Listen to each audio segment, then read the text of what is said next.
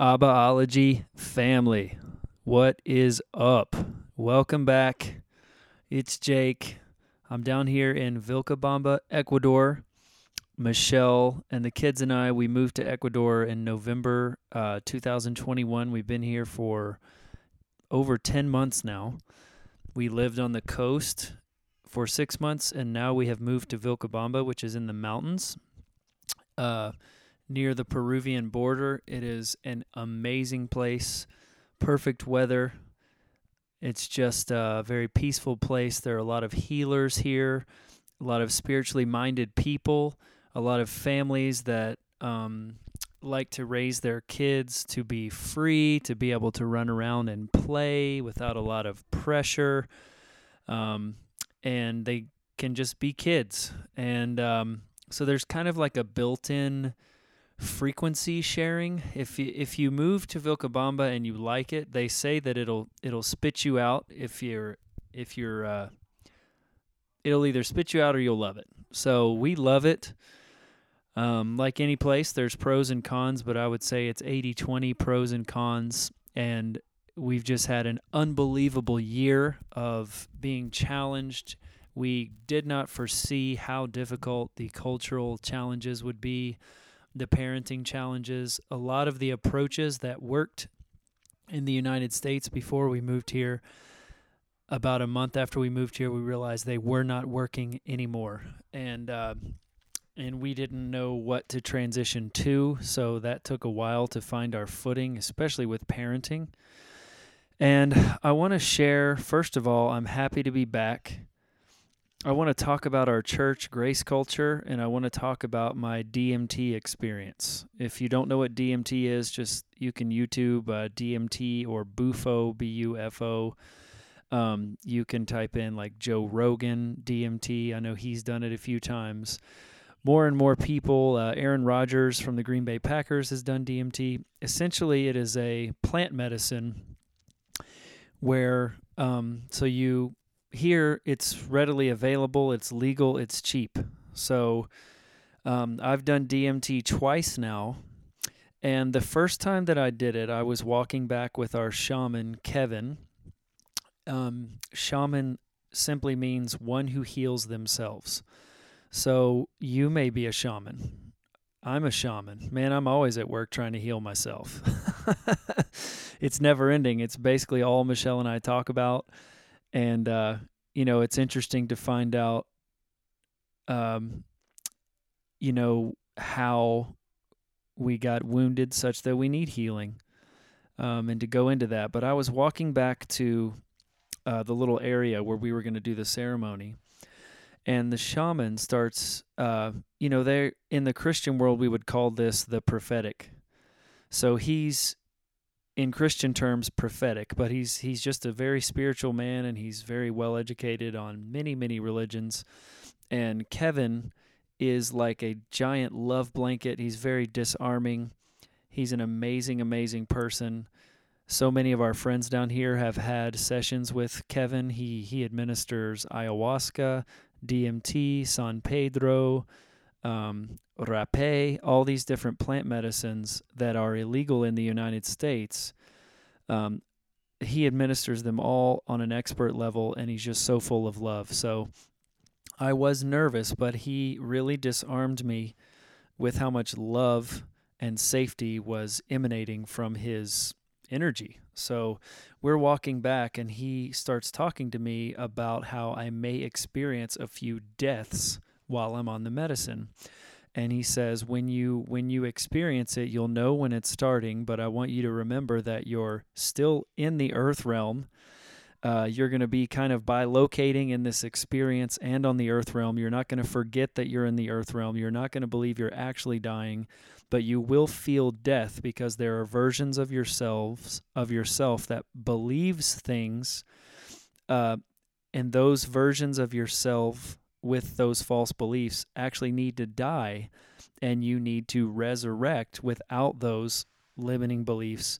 And you know these are usually beliefs that from the ages of 0 to 12 they you know during our years of conditioning and where our brains are being formed and our belief systems and thought structures emotions are being formed we these ideas attached to us. And then i'm you know in my case i was 39 during this ceremony. So these beliefs you've had them for you know some of them over 30 years. So they become part of you and you have these versions of yourself that have these beliefs that are limiting you. And so i you know you you hold the medicine in your hand and he asked me to lay back for 5 minutes and to place my intentions on the medicine, and the medicine partners with you. And uh, it was really interesting because the medicine, whether it be ayahuasca or DMT, kind of is is gonna take you into wherever you need to go first. Like um, it'll it it kind of it knows what you need. So I had these seven intentions, but I actually didn't get to the intentions until the second hit of DMT. And so he places a pipe in your mouth and you begin to breathe in and he and he coaches you through it and he was saying, "Okay, hold it, hold it, hold it." And then he would give me a little bit more and he would say, "Hold it, hold it." And he'd give me a little bit more. And then there's a moment where the medicine hits you and then you just lay back. You can't even sit up anymore and you lay back and you essentially take off into what feels like the astral realm or this much much higher consciousness um, even a place where it's it feels like your origin and um, it was filled with love and light and the first three things that happened was I, I experienced three deaths on my first hit of DMT. And when you're on DMT, you're kind of operating in timelessness. So you feel like you're in this experience for hours and hours, but it's really only about 15 minutes per hit. So, and again, this is non addictive non harmful, um, you know, yet unbelievably transformational and life changing. So I started to feel this first death, and, and I saw myself from above myself, and my organs and my muscles and tissues and veins all sucked into the earth, and all that I was was a spine. And I felt death, like I felt short of breath, but I could hear Kevin in my ear um, just to keep my heart open because the you're gonna get out of the experience. Let me let me. How do I phrase this? To the degree you're open is the degree the medicine can minister to you. So uh, a constant theme when you do a plant medicine is it will take you into the shadows, uh, but just to remember that to stay open and that it's necessary to go into our dark places sometimes. And I'm not talking demons. I'm talking uh, the sh- the shadows of your mind, the things you've buried down, uh, beliefs, limiting beliefs, lies you believe. That realm, you need to go into that. The stuff you don't really want to go into, the the medicine's going to take you there because it's necessary for you to to grow, to thrive, to experience your best life. So it essentially goes after what is holding you back. It's pretty awesome. And this doesn't take five years of counseling or any prescription pills uh, that are addictive. Again, there's a place for both of those things. I'm not against either of those things. But in two DMT sessions, I have experienced more healing, revelation, and wholeness than what feels like could be hundreds of years, like many lifetimes. So, the reason I bring up these deaths is I believe that our church, Grace Culture, was born to die.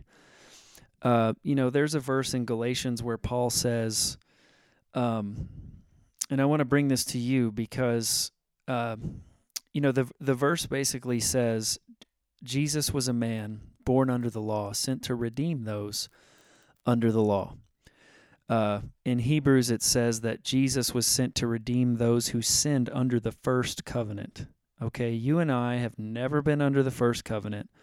Only the Hebrew people, the Jewish people that the to whom the law was given were under the first covenant. And even the law was not the law of God, it was the law of Moses. So you were never under the first covenant. You were never under the law of Moses.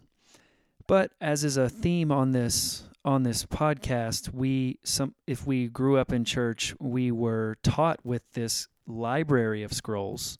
The word Bible comes from the Latin biblia, which means library.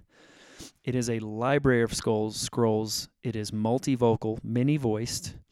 It is multi opinioned. It has many concepts and versions of the one true God in it.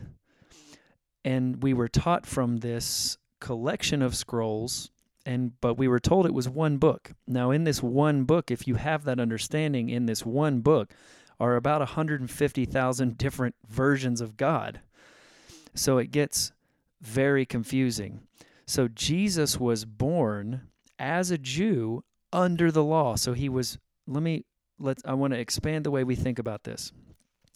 So he was a person born into a certain system. Um, and so, but the reason he was born in that system was to liberate people from that system, was to redeem them or purchase them back from a system that maybe once gave life, but then stopped giving life and then became bondage. So, so just like Moses was was kind of Im, he was a a um, a form of God born into the into the slavery that was Egypt. He was he was in that system to deliver the Hebrews from that system. You know, um, and and then he took forty years to enter the promised land. When if you look at it geographically or if you study it out, the distance could have been covered in about three to seven days and um, I think it's interesting because, you know, the Bible is allegorical. So think about how hard it is for you to change the way you think.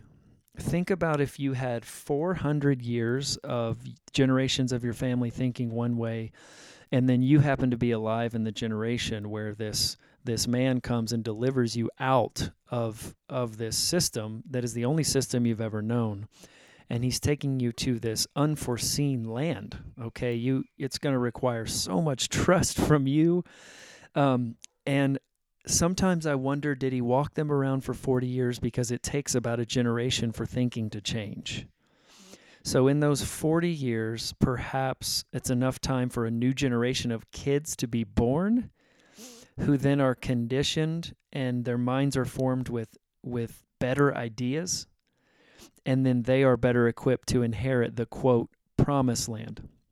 You know, the world right now is very system and industry heavy.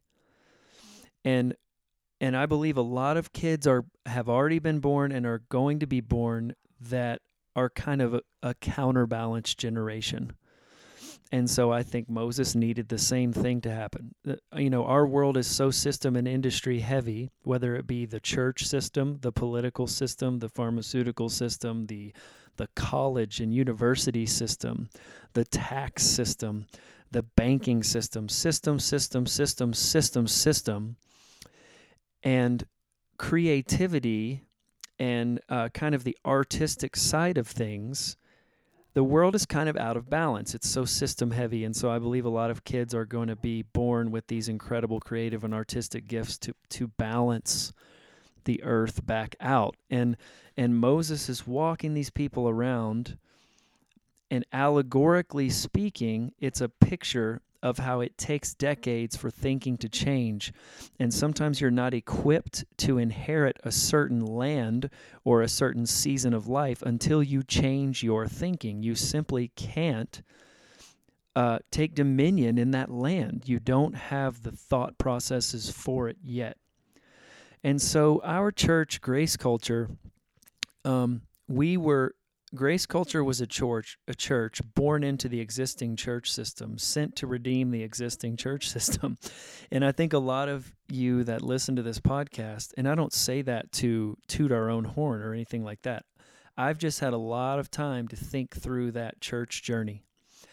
And we were born into the existing church system, yet we were very different. Jesus was born into the Second Temple Jewish system, yet he was very different. He spent a lot of time in Egypt. I believe he was exposed to tons of different forms of spirituality and spiritual ideas. And and yet here he, he ends up in Jerusalem around 30 years old and and he, and man, he's a Jew, but he's different uh, you know, and he's not a fundamentalist. He's not obsessed with a holy book. He's got some ideas that are, are actually designed to take people out of living a holy book based life. And you see in the Gospels how some people just were not ready for what he carried. But some people were. To some, he was a threat, and to others, he was an oasis in the barren desert of fundamentalist religion. And, you know, to the disciples, I remember after the 60 leave Jesus, after he said, um, if you're, you know, eat my flesh, drink my blood, and he said those things that in the non spiritually sound really nuts. He looks at the disciples and says, Are you guys going to leave too? And they say, Well, how could we leave you? You're the one with the words of life. Our church grace culture had the words of life for about 40 or 50 people. Um, and that's what it those last couple years we existed. We we were down to 40 or 50 people man but to those 40 or 50 people we were an oasis in a barren desert of religion. And and it was an honor to be that place an absolute honor. But what happened is what happens is you know just like Jesus people would assume he's just like other rabbis and then they go hear him speak and they're like oh my gosh, this guy's different than the other rabbis. Nothing against the other rabbis. He's just different. And Jesus would say things like, He who has ears to hear, let him hear. You know, if we were to use some language that's not just Christian language, that's not just Bible language, um, we could say something like, if if you're on my frequency, you're going to get it. If you're not on my frequency, you are not going to get it. You know, the first few years of our church, we tried to get people to see what we saw. And we put that burden on our backs. And it wasn't until about three years in that we realized unless people are asking questions, unless they're a little bit dissatisfied, they're not even open to a different approach. They don't even think there's anything wrong with the religious system they're in. And so we were born into that system of churches where you drive down the street, there's a few churches on a given block, and based on the denomination, you pick which one you want to go to. You know, and when we started, we were teaching kind of a Joseph Prince or Andrew Wommack, Creflo Dollar type of new covenant grace. But the thing about it was, we weren't meant to stop there. Uh, I I am an excavator. I just keep digging and digging and digging. And I would just keep digging. You know, once I saw the new covenant, I'm like, oh my gosh, how have I never seen this before? I want everybody to see this. Some people saw it right away. Some people were ready. Some people hated it. Most of the other churches couldn't stand it. And it was a constant battle to not fight against, but rather build, to be for something. So we changed our heart posture. We stopped um, trying to convince people of things but then, by the nature of what I was doing, I was coming after subjects like hell, eternal torment, sin nature, uh, the inerrancy and infallibility of the Bible, the way we see it here as evangelical Christians with 66 books in it, um, none of which written by a woman, uh, with the, you know, uh, even though the, you know, the Catholic, the original King James had 80 books, and then the Catholic um, Bible has 73 books, and you know all, all of those types of ideas uh, how even the idea that there's no contradictions in the bible we were going after all of those things because i was getting freer and freer and freer every time i would study another one of those subjects. But i now understand we were a church born into the system of churches to basically to lead people out of church and as, as jesus was born into judaism to lead people out of Judaism, as Moses was born into Egypt to lead people out of Egypt. Now, being Moses and remaining in Egypt, there was a day where that became extremely difficult um, because you're a liberator at heart, yet you're surrounded by bondage. Now, I want to qualify. I have still have tons of minister friends, uh, men and women, and um, who are still running churches, and they would be what I consider healthy churches. Um, but there's still churches. It's still a weekly gathering model, and um, everybody's path is different. So I don't want to impose my path on anyone else, but I also know that that these people that I know, if you're listening to this podcast, I have a decent idea of what's going on on the inside of you. Um, and so we started to feel like even having a weekly gathering church was a form of Egypt. It started to feel like bondage. It started to feel like we've got to get out of here. And so when I look at Jesus and I take the Sermon on the Mount, for instance, where he would quote their holy writings and then he would take them into the heart realm. You've heard it said, and then he would quote, uh, you know, the law of Moses. But I say, and then he would take them into the heart realm. For instance, you know, you've heard it said, if you commit adultery, you should be killed. But I say, if you've even thought it in your heart, you're an adulterer. Okay, so let's slow down. That's from the holy book, out of the holy book, and into the heart. It's interesting because we were taught never to trust our heart. The, the heart is deceitful and wicked above all things, which is a horrendous translation of that. Um, and then in the new covenant, we taught, well, you were born with a with a deceitful and wicked heart, but when you walked the aisle and recited the sinner's prayer, now Jesus gave you a new heart that's not deceitful and wicked. But essentially, during our formative years, we were taught not to trust our heart. And yet here we see Jesus trying to lead people into the heart. So it's just um, it's just interesting how we do that. So one of the so grace culture, the weekly gathering church, actually needed to die for for Michelle and I especially and all the people that came to our church to be raised again uh, you know, when I was on the the DMT, um, it actually took. I want to share this about it too. So the second time I I was uh, I took DMT, the first hit was entirely a generational experience. So I had my intentions this time as well, and my intentions were things like wisdom and parenting. Uh, our parenting approach and our, our kids were all on a schedule before we moved to Ecuador within a month of moving here, we realized, oh my gosh, this this old thinking doesn't work here. Just like Moses walking people around for 40 years so they can hopefully have a new generation born that's not indoctrinated the same way, that doesn't have 400 years of history in Egypt in slavery and thinking like a slave, um, needs to be born and, and able to move into this new season in the promised land. We needed to change our thinking uh, in parenting to to inherit the next season. And it was a tough four or five months. So hard. We're just now finding a rhythm. And these this is part of why it's been a year or over a year since I've visited the Abbaology podcast. Um, so I find myself now um, with this evangelical background, and I still have a huge heart. This is why I'm back on this podcast for people who are questioning things, um, who are whose hearts are open. It's like, look, I'm going to bless you to the degree you're open. I'm like DMT. DMT blesses you to the degree your heart is open.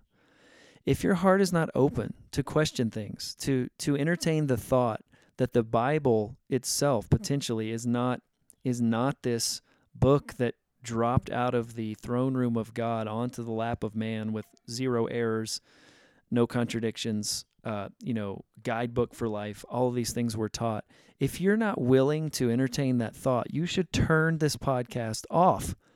But if you are willing, I can help you on a journey. I can I can uh, soften your landing as as certain things beliefs uh, religious beliefs you've had for 30 40 50 60 years if you purge those beliefs you're going to feel a little bit frantic and panicked. I can help you uh soft i can help soften that landing for you and have a huge heart to do that. Um, my wife and I have already started another podcast that you should subscribe to. If you haven't, it's called The Rethinking Life, all one word, lowercase. And this is where we're going to you're going to find some language that's beyond Christianity. We're going to talk about some things that aren't just Bible based. But here I'll I'll try to keep it Bible based and at least launch off of Bible verses. So um yeah, so we had to change our thinking to enter to inherit the coming season. So I know so many people are still employees at churches, pastors of churches, and inside they know a new season is coming. You know, let me let me talk about something practical that can happen. If you if you're in church leadership and you have this stirring on the inside and you feel like God or source or universe, whatever you call div- the divine, is guiding you into a new season, uh, or you think you're on the front end of that, but you don't know what it's going to look like. But your particular church has no shortage of, of money that that salaries can be paid for the foreseeable future. That is something you need to think about. Um, are you not entering the next season because you know uh, you're taken care of? Um, or at least you believe you know. You know, we don't actually know anything about the next minute, let alone the next day or years. But essentially, when you evaluate it, your church has got, whether it be, you know, you have extremely large sums of giving every week, or you have a big stack of cash and savings, um, whatever it is, that could slow you down on your journey. And and listen, the great thing about this is there's no condemnation. It's just if you haven't thought about it, maybe maybe you should. Uh, maybe that's holding you back. I don't know. Just something to think about. But I'm on DMT. The second, it's the first hit of my second experience, and I immediately find myself as my grandfather, Stanley Stringer, and I'm on a church pew in a Baptist church, and I'm eight. I just have this knowing, and I can see my grandfather's little face as an eight-year-old and my grandfather was a Baptist preacher and a teacher, and then he eventually got into um, like natural gas or propane later in his life. Um, and you know, he, he loved Jesus in his way. Every time I was with him, he would always ask me, you know, if I if I died that day, would I would I know that I know that I know I'm going to heaven? Just very uh, classic Baptist hellfire and brimstone Baptist preacher. And so I'm sitting on this pew and I'm him, and this preacher is yelling at me about how hot hell is and how the rapture's coming and Jesus is going to leave me behind. And I'm hearing these teachings and I see, I'm on the medicine and I see these teachings go into his heart and into his brain. Well, um, Stanley Stringer ends up being a Baptist preacher. And he preached hell was hot and the rapture's coming. And do you know that you know? Uh, you know, that when Jesus comes back, you're going to go with him, or that if you die, you're going to go to heaven. And so I'm in this experience and I have this revelation. And the medicine shows me the reason that I was so passionate about those doctrines is because it was generational work left undone by my grandfather. So, my grandfather, all those years of preaching, actually was questioning within himself hell, rapture, sin nature, inerrancy, contradictions. He was questioning those things, but he was too afraid to study them. So, it passed to my dad. Okay, so now I'm my dad, and I'm in this experience and right before we came to Ecuador, my dad told me a story, and it was I we we my dad and I never talked about grace culture. He never asked me about uh, what our church was like or anything because he hates religion. He's done with it.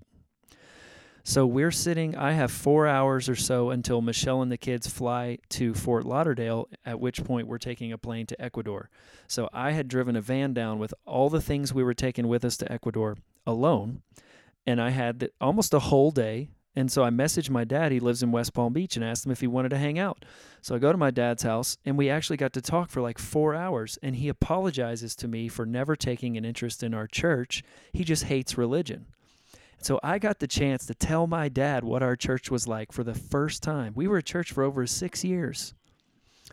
And I started to tell him that we questioned hell, inerrancy, infallibility, sin nature, contradictions, uh, you know, how the Bible was even compiled, the patriarchal nature of the narrative in the Bible, how God is only called He and Father, uh, you know, it, at least in the English translations.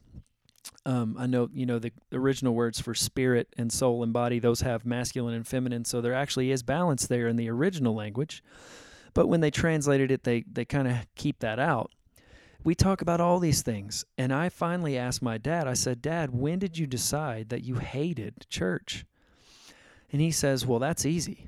He said, When I was 13 or 14, it was a Tuesday night, and my dad, uh, we called him Papa. Okay, this is my grandfather who, you know, I was him. I saw him when those teachings became attached to him when he was a little boy. Um, and so now I'm, my dad tells me this story. And what's interesting is when I was on DMT, right after I finished my kind of experience with my grandfather, which I actually this podcast is going to be a little bit longer. I'm just gonna I'm just gonna let it roll. Feel free to press pause, bring it back next time, whatever. So as I'm in the, let me go back to the experience with my grandfather, then I'll come back to dad. So, um, I'm I'm in that experience with my grandfather, and I realized that he doesn't he's in whatever afterlife realm and and he's kind of doesn't have a lot of peace. He he can't move on. And whatever it is you believe about the afterlife whether that be you know to streets of gold with god or into another life or nothingness or whatever you believe he just was stuck and i could feel it and i could feel him and out of nowhere, I sit up and start talking to my grandfather as Jesus. And even the shaman, Kevin, was like, he starts giggling because it was so powerful. And I said, Stanley, they lied to you about me. They told you that I was angry, that I was nitpicky, that I was keeping a record of wrongs on you, that you had needed to fear me in the afterlife and you needed to fear hell and the rapture. And and I said, "They lied to you, son. They lied to you, my precious boy. I am nothing but love and light. Love and light." And I said love and light like 20 times and I'm crying. And then I feel my grandfather have peace. Now, you can have your beliefs about this experience, but I would encourage you before you dismiss it, fly down to South America and have an experience with DMT or ayahuasca um, before you dismiss it. Um, so, and then I feel my grandfather have peace, and and that's when I went into the experience with my dad. So, so I'm in this experience with my dad, and it and it is the same moment that he told me about two months ago in his garage in Fort Lauder in West Palm Beach, which was it was a Tuesday night. My grandfather, the Baptist preacher that we just talked about, is loading everybody in the car to go to Tuesday night prayer meeting. And my dad looks up on the hillside and he sees his dog. Now, he loved this dog more than anything. And this dog, he had been his dog since he was three or four years old. So he'd grown up with this dog. He loved the dog more than anything in the world. And he looked up on the hillside, and my dad said, I knew in my heart he had gone up there to die. And I did not want him to die alone. So I asked I asked Papa, this is what I called my grandfather. I asked Papa if I can stay home from church because I want to be with my dog because I know that I know he's he's gone up on that hillside to die and I want to be with him when he dies. If I go to church, he's going to be dead when we get back and he starts arguing with my grandfather and papa eventually throws him in the car and makes him go to prayer meeting. Well guess what? Two two and a half hours later whenever they come home my dad sprints up on the hillside to find his dog dead. And he just weeps. And that was the moment that he put two middle fingers up to the sky and he was done with church. I had never heard this story. I'd always wondered why my dad would not get into spiritual talk um, I'd always wondered. And some things finally started to make sense, and my dad was kind of rehumanized to me in this moment. It was unbelievably powerful. So he's telling me the story, and I'm just kind of tearing it up, and I just can't believe it. So this, this, uh, you know, the the things that my grandfather wanted to study, hell, rapture, sin nature, all the stuff, passed to my dad, but my dad was not going to do it. He he got stuck in rebellion. Okay, he he was presented with a form of Christianity that he despised, rightfully so. He put two middle fingers to the sky, said "f that."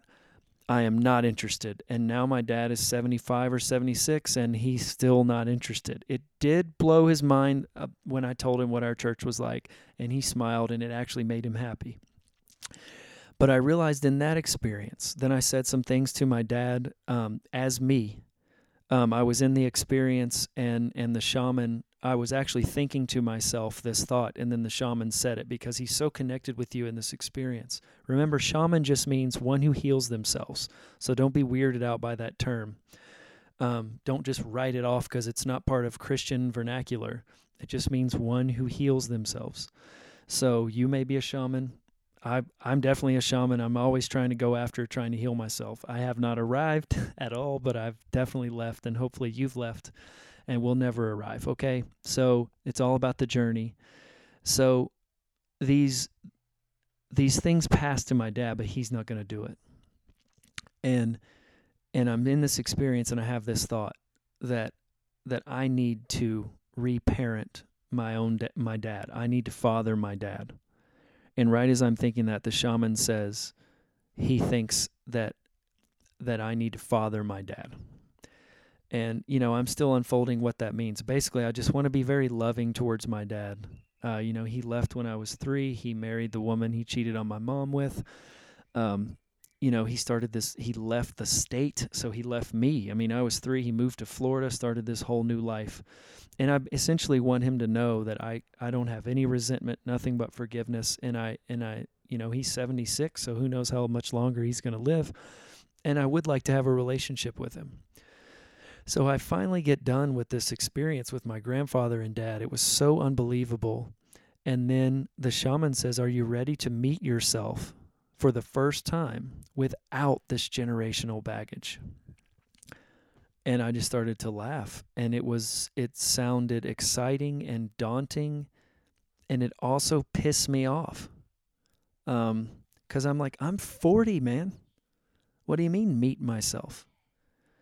And I just started to think about how much generational stuff we all could be carrying. Um, and how thankful I was for this medicine that brought me into this experience and gave me this clarity and understanding. And I'm still getting to know myself. This is why I haven't done the podcast on Abbaology for, I don't know, 14, 15 months. And Michelle and I finally feel like we're, or let me just talk about myself. I, I feel solid enough that I'm not going to impose my experience on you as a listener, especially if you are still a church employee. Um, but I do want to share, you know, my my journey. So I'm still getting to know myself uh, post church. And essentially, I unraveled enough Christianity and built enough uh, you know, kind of Christian doctrines, uh, you know, especially the unhealthy ones. I unraveled enough of them and have built a strong enough new foundation. Uh, you know, I often talk about demo framing finish, the three stages of a spiritual renovation. Uh, we've framed enough that I really feel ready to come back to this podcast and hopefully provide some content for those of you that are deconstructing. Um, that that can help you reconstruct something healthy but I do want you to know it may take you out of what you know as Christianity just as Jesus was trying to take people out of a holy book based life and into the heart if I'm going to be totally transparent I'm already um, I won't I don't want to use the word transcending this is what Richard Rohr says transcend and include so, this is why I still love the scriptures because they're full of allegory and symbolism and wisdom. I don't love them for literal for literalism. Uh, you know, just like we talked about with the 40 year journey, which could have taken five days. I think there's a lot to take from that. Why did it take 40 years? That's what makes me think about uh, their thinking needed to change and what we talked about earlier. So the Bible is still of immense value. But when you realize, okay, you were never under the law, uh, which you probably grew up thinking you were if you grew up in legalistic, fear based Christianity, uh, okay, you you never needed redemption because you never sinned under the first covenant because you were never under the first covenant. Jesus was a man born under the law, sent to redeem those under the law. He wasn't even sent to redeem you. You didn't you didn't need any redemption. Okay? And and what's interesting is those people didn't either in actuality, but they believed they did, so Jesus met them where they were at. He comes into our level of consciousness, into our worlds, lives there with us, and then leads us out to the next promised land, to the next place to inherit. But he this is you know, the Bible talks about renewing your mind. Paul talks about renewing your mind. So in order to inherit the next season, usually thinking has to change. So, you know, uh, evaluate the thoughts that you have trouble letting go of. Potentially, you're going to discover it's because those are healthy thoughts and you need to keep them as part of your foundation. But if you've got a thought that you know is unhealthy or something that's nagging you, but you won't really get intimate with it, there's a reason there. And there may be some fear there. And, um, you know, I w- I wouldn't hesitate if I were you to, and I'm talking to myself too. I've got stuff, I've got things that I see around the corner that I see are going to require me to expand my thinking. And I'm not quite ready for that yet you know what? This was in 2018. Uh, a friend of mine gave me a book by um, called Jesus for the Non-Religious by John Shelby Spong, and I I saw the title. I'm like, oh my god, I'm gonna love this book. Well, by chapter three, I realized I am not ready for this guy, and I still haven't reopened that book. Um, mostly mostly because this year hasn't really been about the Bible. It's been about my family, my marriage, myself, uh, these plant medicine experiences, uh, increasing in wholeness, uh, finding my footing, finding my voice, discovering myself without. Uh, the unfinished business of previous generations of the men in my family. It's been about all of that. Even listing that sounds like a lot, and it has been a lot. Um, so maybe I should wrap this one up. So I'll I'll wrap this one up, but I am going to be back. I don't know um, how regularly I'm going to post episodes, but I do want to provide some dependability for you guys. Um, those of you that haven't unsub- unsubscribed because it's been 14 months since an episode has come out. Um, but you're probably going to hear more of a blend of two worlds. Um, obviously, I can definitely talk Bible based Christianity and deconstruction, but I'm in a new life where spirituality includes my Christian journey, but has also transcended it. Richard Rohr talks about transcending and including. So, um, you know, one time I had a message, I forget what the title of the message was, but it was um, Goodbye is not equal to my time with you wasn't significant. So, any previous place on the journey that you have parted with, you may have people that are still at that place that took your departure personally, but your departure does not mean that your time with them was not significant, or the departure that you see around the corner yourself needing to make, and you imagine how the people are going to take it and how they're not going to take it well. Your departure does not mean your time with them was insignificant. So, my time as a pastor couldn't be more significant couldn't be of higher value. I would not be where I am without it. I still love the Bible. I still love Jesus. He is a badass. Um, you know, he he's worth following. He has so much to teach us. But let's expand our minds beyond the literal. Let's overcome the fear of um, of of picturing a life that's not based on a holy a holy book, or more accurately, a holy library of scrolls um, that inside, even Hebrews says that we know the quote law. Uh, on, it's written on our hearts. Okay, that's calling us into the heart realm. That's saying you don't need a holy book. You know inside. No one has to tell you that, you know, having sex with your best friend's wife is wrong, no matter what country you're born in. you just know that. And and I, I don't think that's even talking about like the law of Moses. It's a different kind of law, law of love, the law of liberty. Um, but you know what I'm saying. So thank you guys, and uh, yeah, look forward to some more episodes. And uh, I hope you enjoyed this one, and I hope you hear my heart in this. So you're in, you're hearing a guy that is still in process, but but I think that my heart is whole and healthy enough um, to share again. And uh, and I really hope that today's message has expanded your mind. I hope it's caused you to think about things in your life where you're circling around until your thinking changes, and only then can you enter in. Um, and and just to go with that, uh, follow your heart. Your heart is good and is trustworthy. See you guys next episode.